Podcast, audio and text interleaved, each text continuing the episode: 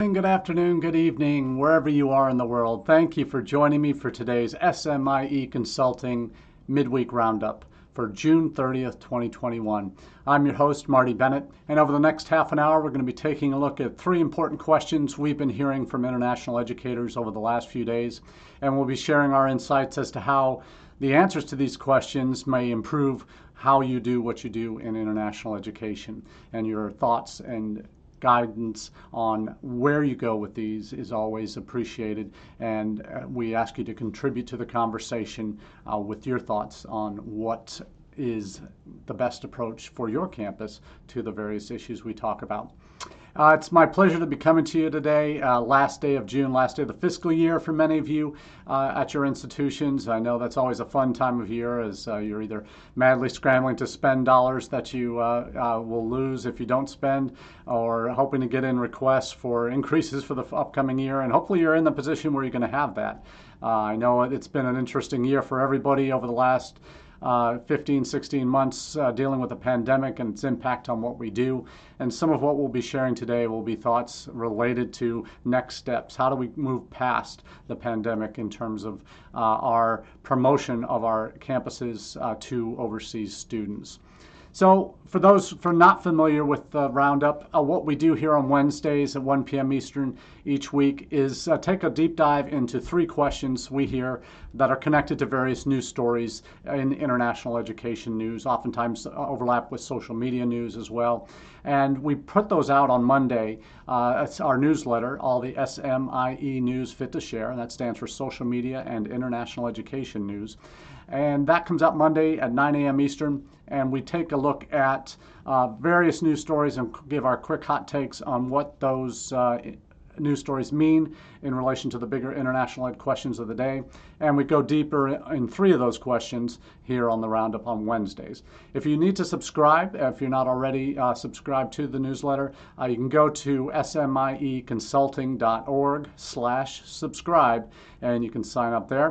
Uh, it also has an archive of all the past editions of the newsletter. And it will, uh, if you're looking for this week's edition, I'm dropping the link to the most current edition into the comments section on our Facebook page for S M I E Consulting. Uh, that's where you'll get all the news links, stories that we discuss here today. And it's also a great way to uh, keep up to date on what's, uh, what's being said around the world, but also here at home. So let's uh, jump right into our first question of the day. Are you actively promoting your STEM majors? Now, this may seem like a fairly straightforward question, and if you've been in international education for more than a minute, you know the value of STEM programs. Uh, if you've been on the advising side, certainly you deal with this uh, in student services for your current international students when they are uh, applying for O P T after gradu- uh, after they're done with their coursework. Uh, those, if they're in STEM majors, uh, you know that one-year initial, two-year extension for any student that is graduating with a STEM approved major or a STEM listed major. And those are the S I P codes that you have, that your registrars files with the Department of Education, and those are the official ones that D H S recognizes as STEM approved for uh, that extra two years of work permission. So we know that STEM O P T uh, gives students added benefits that the traditional international student does not get. And why is that significant? Well, for those uh, that recruit international students and those who are aware of what other countries are doing to promote their countries as destinations, we know what happens in Uh, in Australia. There's post-study work opportunity there. We know that what happens in the U K, they've reintroduced a two-year post-study work visa. We know how generous Canada is with its post-study work, even leading into permanent residency.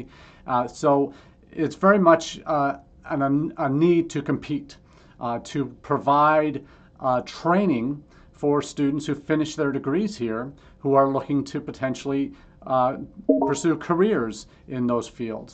So this is really something that we really want to think about as we go into our stepping back for, for a minute and look at our recruitment activities and how our messaging and how we present our institutions, how we present what we want future international students on our campuses to see as to what they can benefit from. Because ultimately, this is the basic one oh one admissions uh, picture that we need to be painting for international students.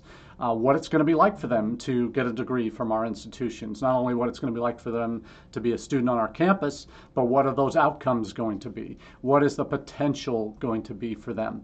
And that's where the real rubber hits the road in international student recruitment these days, because we hear survey after survey about how outcomes matter most to international students, particularly international students' parents if they're coming as undergraduates. So you think about uh, in some countries, it's, it, it matters more than others. Uh, we know, and we will talk, have talked, and will talk again, I'm sure, including today, about uh, examples of how in India, uh, you, they, it's a hypersensitive market to employment-based changes to government policy, rumors of government policies, proposed legislation to government policies, uh, that, uh, that impact their choices. And the post-study work, when that was reintroduced in the U K this past year, there was a big jump in Indian interest in, in the U K. Uh, since uh, the pandemic hit, with Australia not being, uh, not allowing international students back in, there's been a real move away from Australia for Uh, and dissatisfaction for those that have chosen to study, start their studies in Australia online, and have had to basically pay, as if they were in person, uh, paying the same fees to be able to, to take uh, their Australian university classes on their phones in their home country, where uh, potentially service isn't as good, and certainly the quality of the product you're getting isn't going to be as good when you're educated on a phone as opposed to in person. So that's that's a real challenge in certain markets, and uh, with it's a very can be a very fickle market, but one that certainly values in India the potential for work. And we see in India students that come to the U S Uh, increasingly are looking, uh, in fact, they, they, they make up the greater majority of H one B uh, visas awarded each year. They make up the greater majority of O P T uh, applicants each year. So the, F, the data is there that certainly supports that. Uh, for India, you must uh, focus and, and talk about O P T, talk about Uh, STEM O P T as part of your recruitment pitch to that market, and to other markets as well, but especially this market, which is hypersensitive to that. Uh, China, not so much. We see, because of their economy, there, we see many uh, many Chinese graduate stu- graduating students, uh, instead of availing themselves of the full O P T experience, uh, if they don't get something immediately, uh, they go back and they're fine, because they potentially have better offers uh, in their home country. And that's, that's part of the nature of the beast, understanding the market. But for uh, for how you promote your programs, uh, if you aren't using the language of STEM and op and tying that to uh, to work permission after they're done with degrees, when you think about it, a student that's coming to the United States potentially, or looking for a bachelor's degree program in the wider world, if they are potentially looking at STEM-focused degrees, if they're looking at the United States, you are looking at potentially a student coming for a bachelor's degree uh, with the ability to have, if they follow that STEM degree path all the way through their education, not just a bachelor's degree, but a master's and a doctoral degree as well, they could potentially have nine years of paid work experience in their field of study after uh, three years after bachelor's, three years after master's, three years after doctoral degree, if they go that full route of work experience in their program. And in terms of value, add to the degree experience, that is an outcome that if you can document, and uh, that of, of recent graduates and ability to get uh, jobs in their field of study uh, and, and, O P T, and have O P T employment, uh, that is what will help get you over the line in a lot of uh, individual cases you're dealing with, a lot certain certain markets more than others, in terms of value you can add to the overall degree experience. and why students should come to your institution. So this is a pretty straightforward one, but it's a, it's one that if you're not paying close attention to can really can really fly by you, because you're focusing on, we got to talk about our campus, we got to talk about our costs, we got to talk about scholarships, we got to talk about strength of programs. All of that's good and needs to be part of the message, but weave into your messaging, have a series of messages available to students who are pursuing STEM majors, and you know this by the time they apply, you have an idea of what students are wanting to study, that you can have a focused set of messages or an initial message about what the programs do, something from career services that talks about outcomes, something from testimonials from alumni that talk about job experience. You could have potentially three or four messages that speak to the value of outcomes related to their academic program and what that program leads to. Uh, and this is something that outcomes matter for prospective international students, and when you answer that That, that concern or that question of how committed your institution is to outcomes, then you are certainly putting yourself in a much better position to eventually enroll that student. So when, it ta when you talk about messaging, uh, if you don't have anything right now, it's, it's worth sitting down with career services and having have conversation about this, about what are we tracking our international student outcomes? Can we talk about the services that we provide for international students to help them find the find the work, and what the what the trajectory is of students in STEM majors at who graduate from our institution in terms of regular jobs? Even if you don't have domestic, uh, international student specific data, having institution-wide data can at least give you something uh, to fall back on, as long as you're noting that distinction in your messaging. Uh, so STEM is a no-brainer for me in terms of being close to the top of the list in terms of priorities for how you recruit international students these days. Those, but and if once you know, again, know that those programs are highly sought after. Uh, they should be front and center on your act, on your on your website, on your international admissions site, in terms of reasons why international students choose your institution for STEM programs. Uh, that is that is going to be key, and highlighting a few of those in the, in those messages.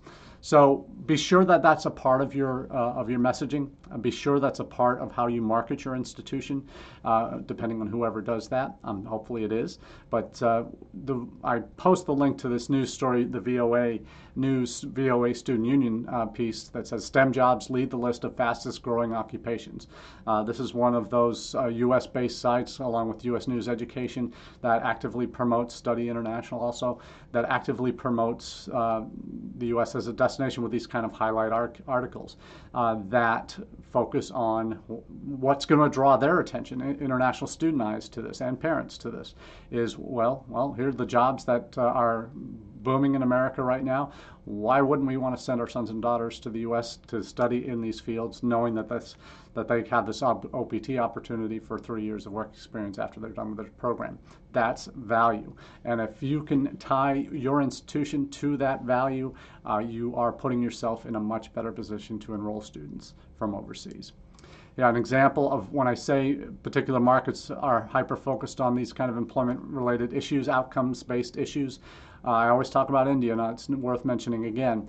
Uh, the Economic Times of India, uh, that regularly highlights some of the uh, economic policy issues and other things like that that impact uh, Indian student opinion, Indian market opinion.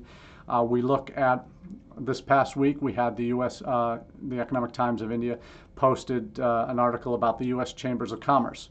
Uh, there, which is, we know, is a network of uh, Chamber of Commerce, local Chamber of Commerces around the country, uh, Chambers of Commerce uh, that uh, talk about uh, jobs. That's one of their main focus and, and economic, uh, economic uh, indicators.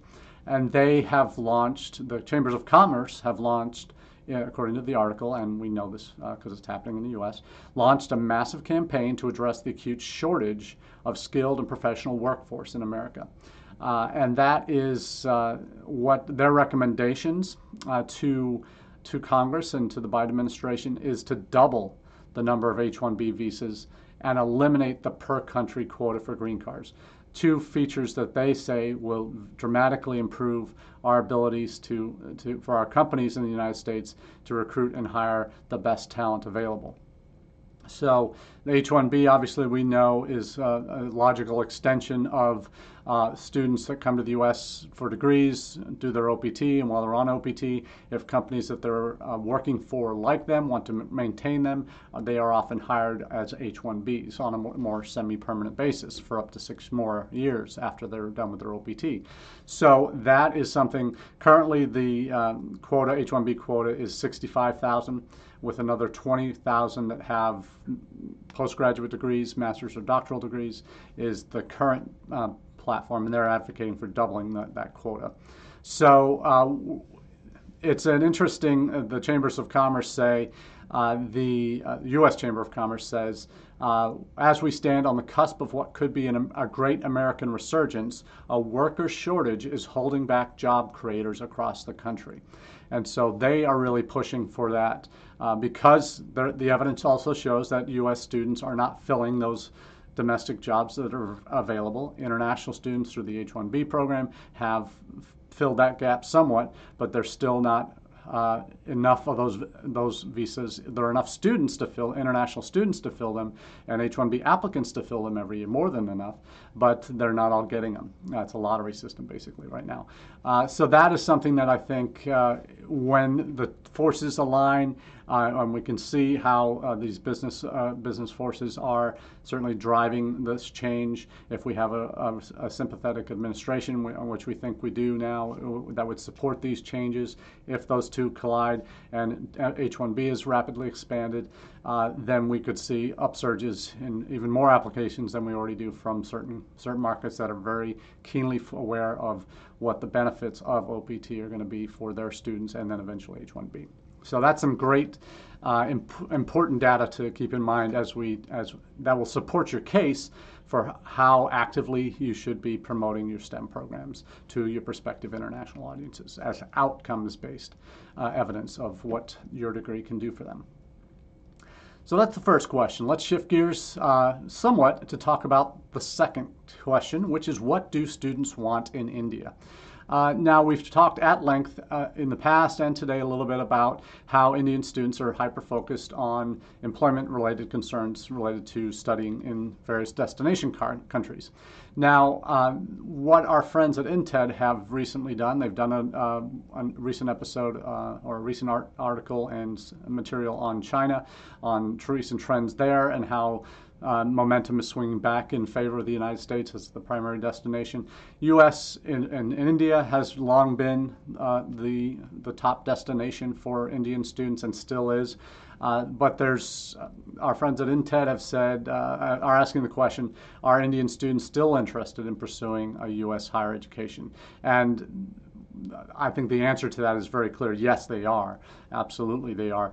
But what we, uh, what we see with regard to the market research that they've done in India is also uh, very informative in terms of not only the, we know that India is the second largest uh, source market for international students in the U S. Uh, we know uh, that uh, there are over two hundred thousand of them uh, that studied in the U S in the twenty nineteen twenty twenty academic year.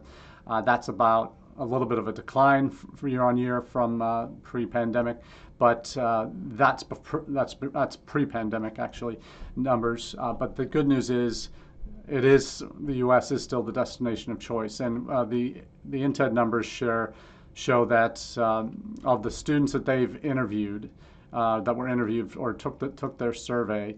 Uh, we had a thirteen question survey of almost twenty thousand Indian uh, students that expressed interest in studying abroad. Uh, not just those that were interested in the U S, but who wanted to study abroad through their, one of their partners, iSchoolConnect.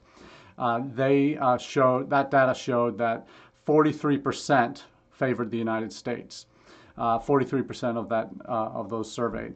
Uh, second place was others. Uh, so others would be other than Canada, U K, and Germany, which were the second, third, and fourth place finishers in this survey. Interesting to see Germany that high up on that list. Canada and the U K, certainly not a surprise. Canada, actually, their largest uh, They're one of the few countries that do not have China as the major uh, source country for their for their international students. Uh, for Canada, it's India right now. India is uh, the uh, number one source market for uh, international students there.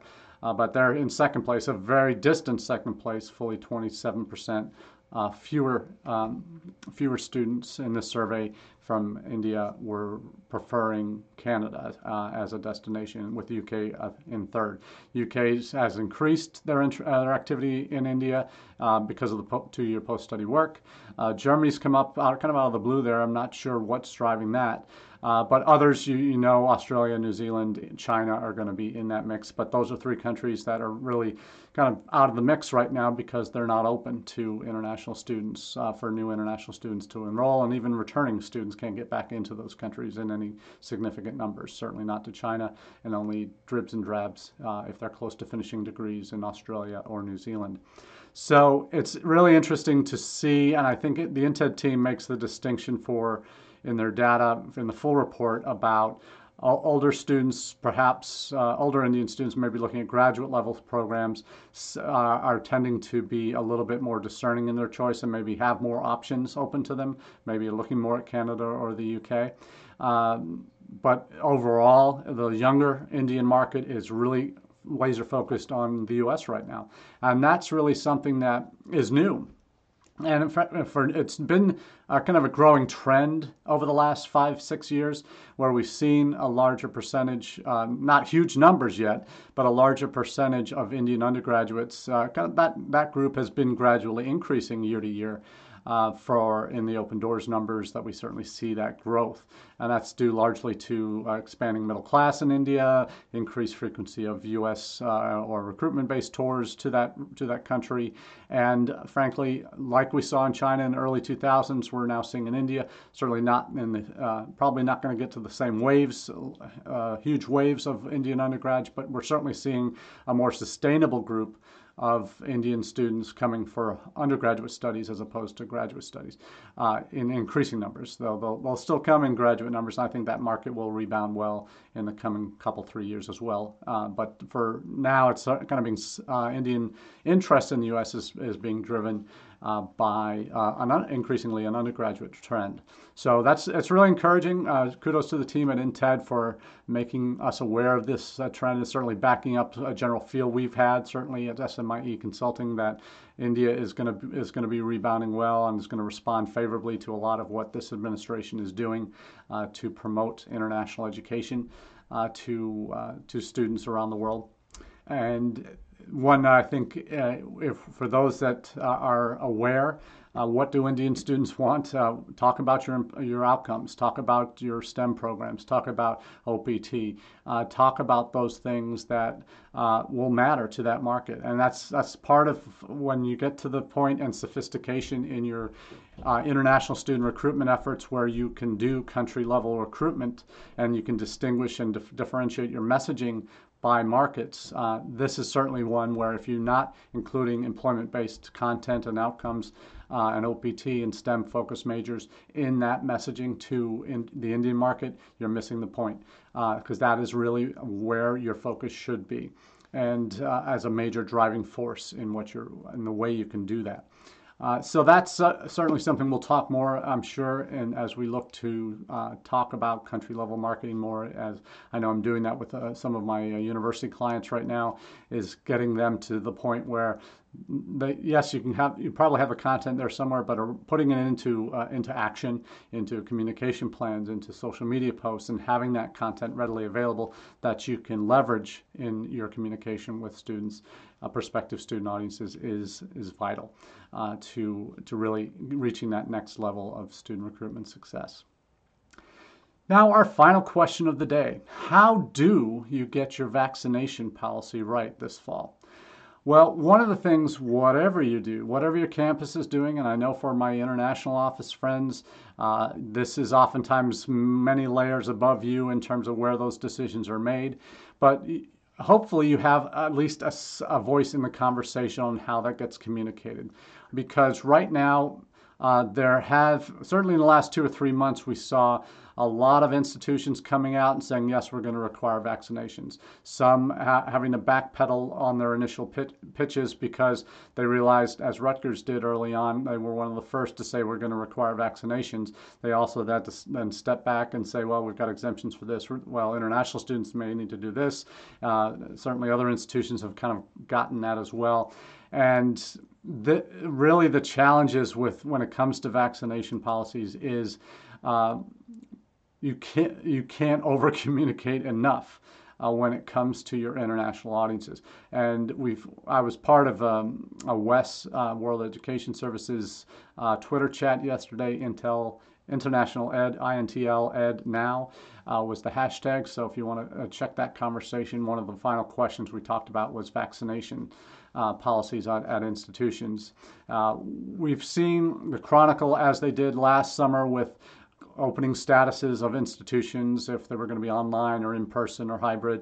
Uh, they've uh, they're again doing that with uh, vaccinations uh, policies, and they have maintained for the last couple of months a list of uh, U S institutions that are requiring vaccinations against COVID nineteen for students and or staff to be physically on campus this fall.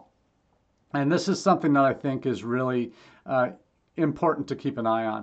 Uh, when we saw initially when uh, the Chronicle started carrying their, uh, their uh, promoting this list or uh, publicizing this list two or three times a week, uh, we would see uh, last year when we've seen the opening status, it, it started big with a lot of uh, campuses being optimistic and thinking they're going to be in person in the fall. And it turned out by the end, the greater majority were either fully online or hybrid.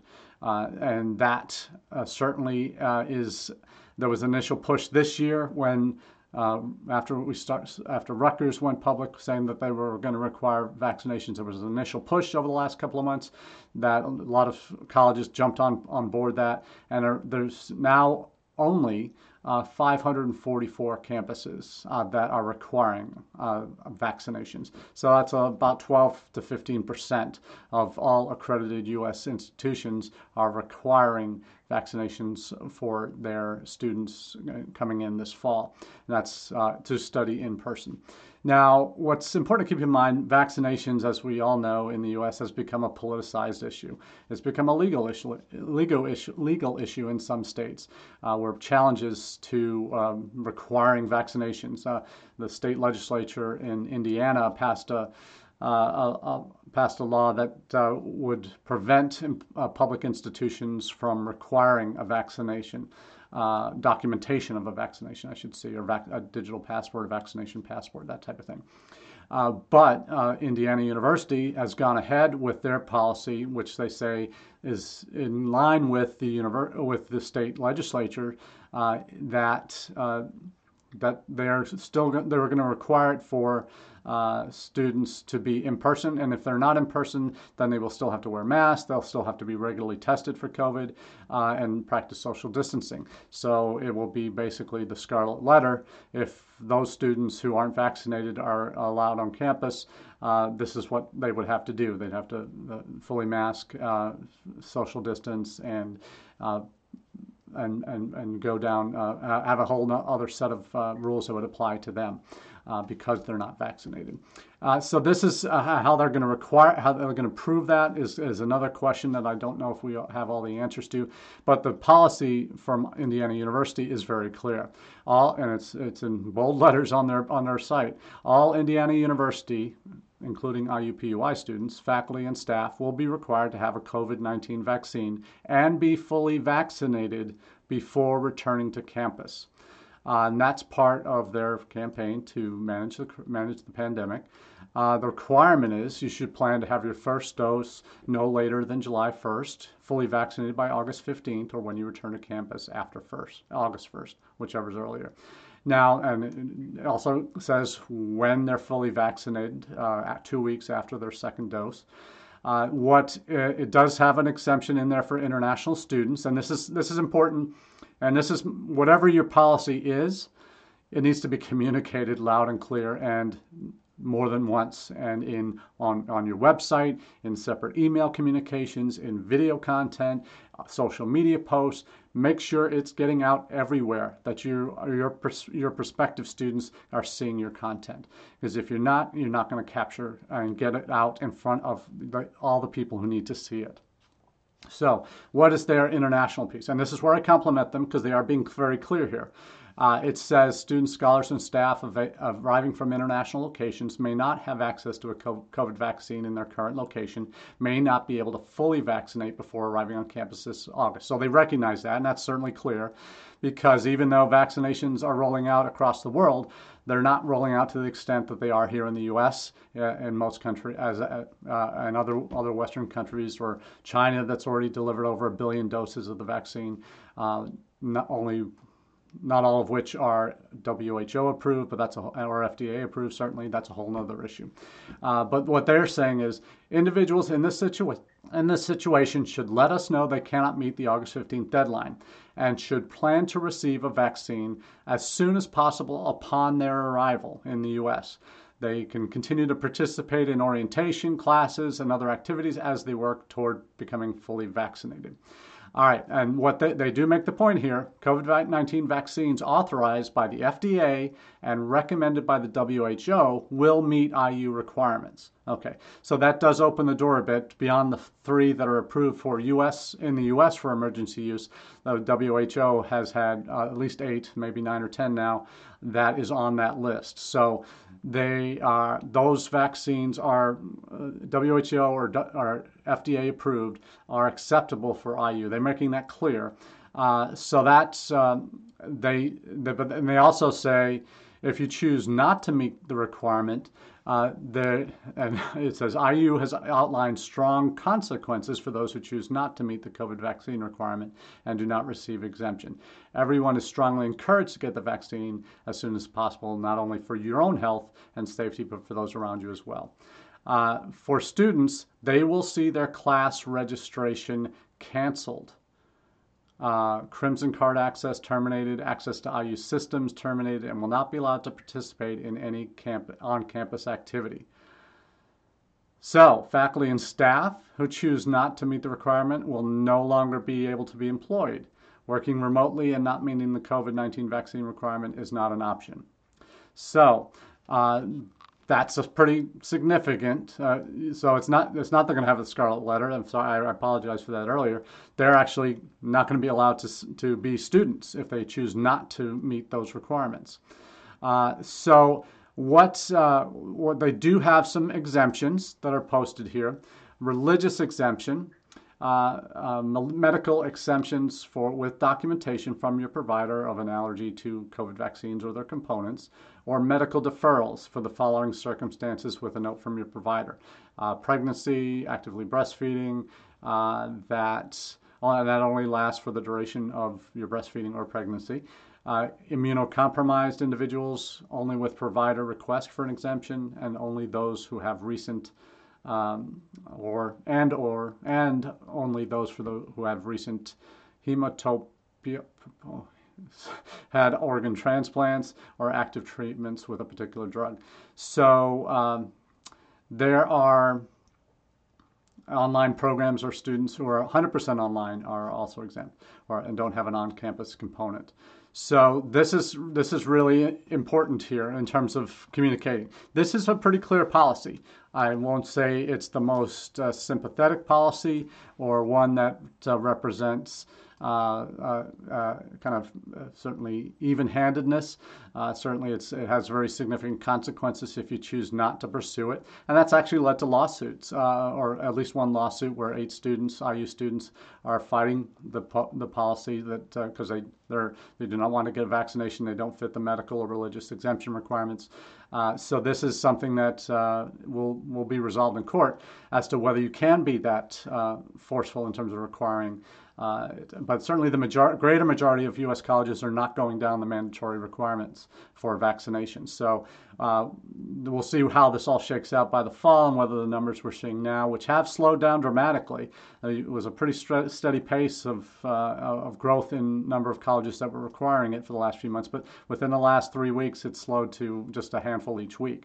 So I think many colleges, in some states, colleges are being prevented from making it mandatory. We saw that with the C U N Y and S U N Y schools. They're not able to do that until Uh, one or more uh, of the vaccines become uh, approved for regular use, not just emergency use. Similarly, we've seen that in Oregon. Uh, Eastern Oregon University, there was another story in the newsletter that is actually saying the same thing. Until one, once one of the vaccines is approved for regular use, then that's going to be the one or one or more uh, that would be required for students, but only after that becomes uh, approved for regular use. So some interesting policy differentiations, but key is be clear in how you communicate that on all levels to to your international audiences. Uh, and it, it, it is this what this I U policy doesn't address is if uh, if uh, assuming that a vaccination that is available like from China, uh, Sinopharm is approved on the W H O list, but Sinovac isn't. Uh, if a Chinese student has had the Sinovac, how, they don't have something in this in this report or in this uh, policy that uh, necessarily Uh, addresses them. So we'll see what happens. Uh, that uh, uh, there's actually a report form that is required. How to report your COVID vaccine is important, uh, and that is something uh, that uh, for international students will be uh, something that will be they'll need to need to show.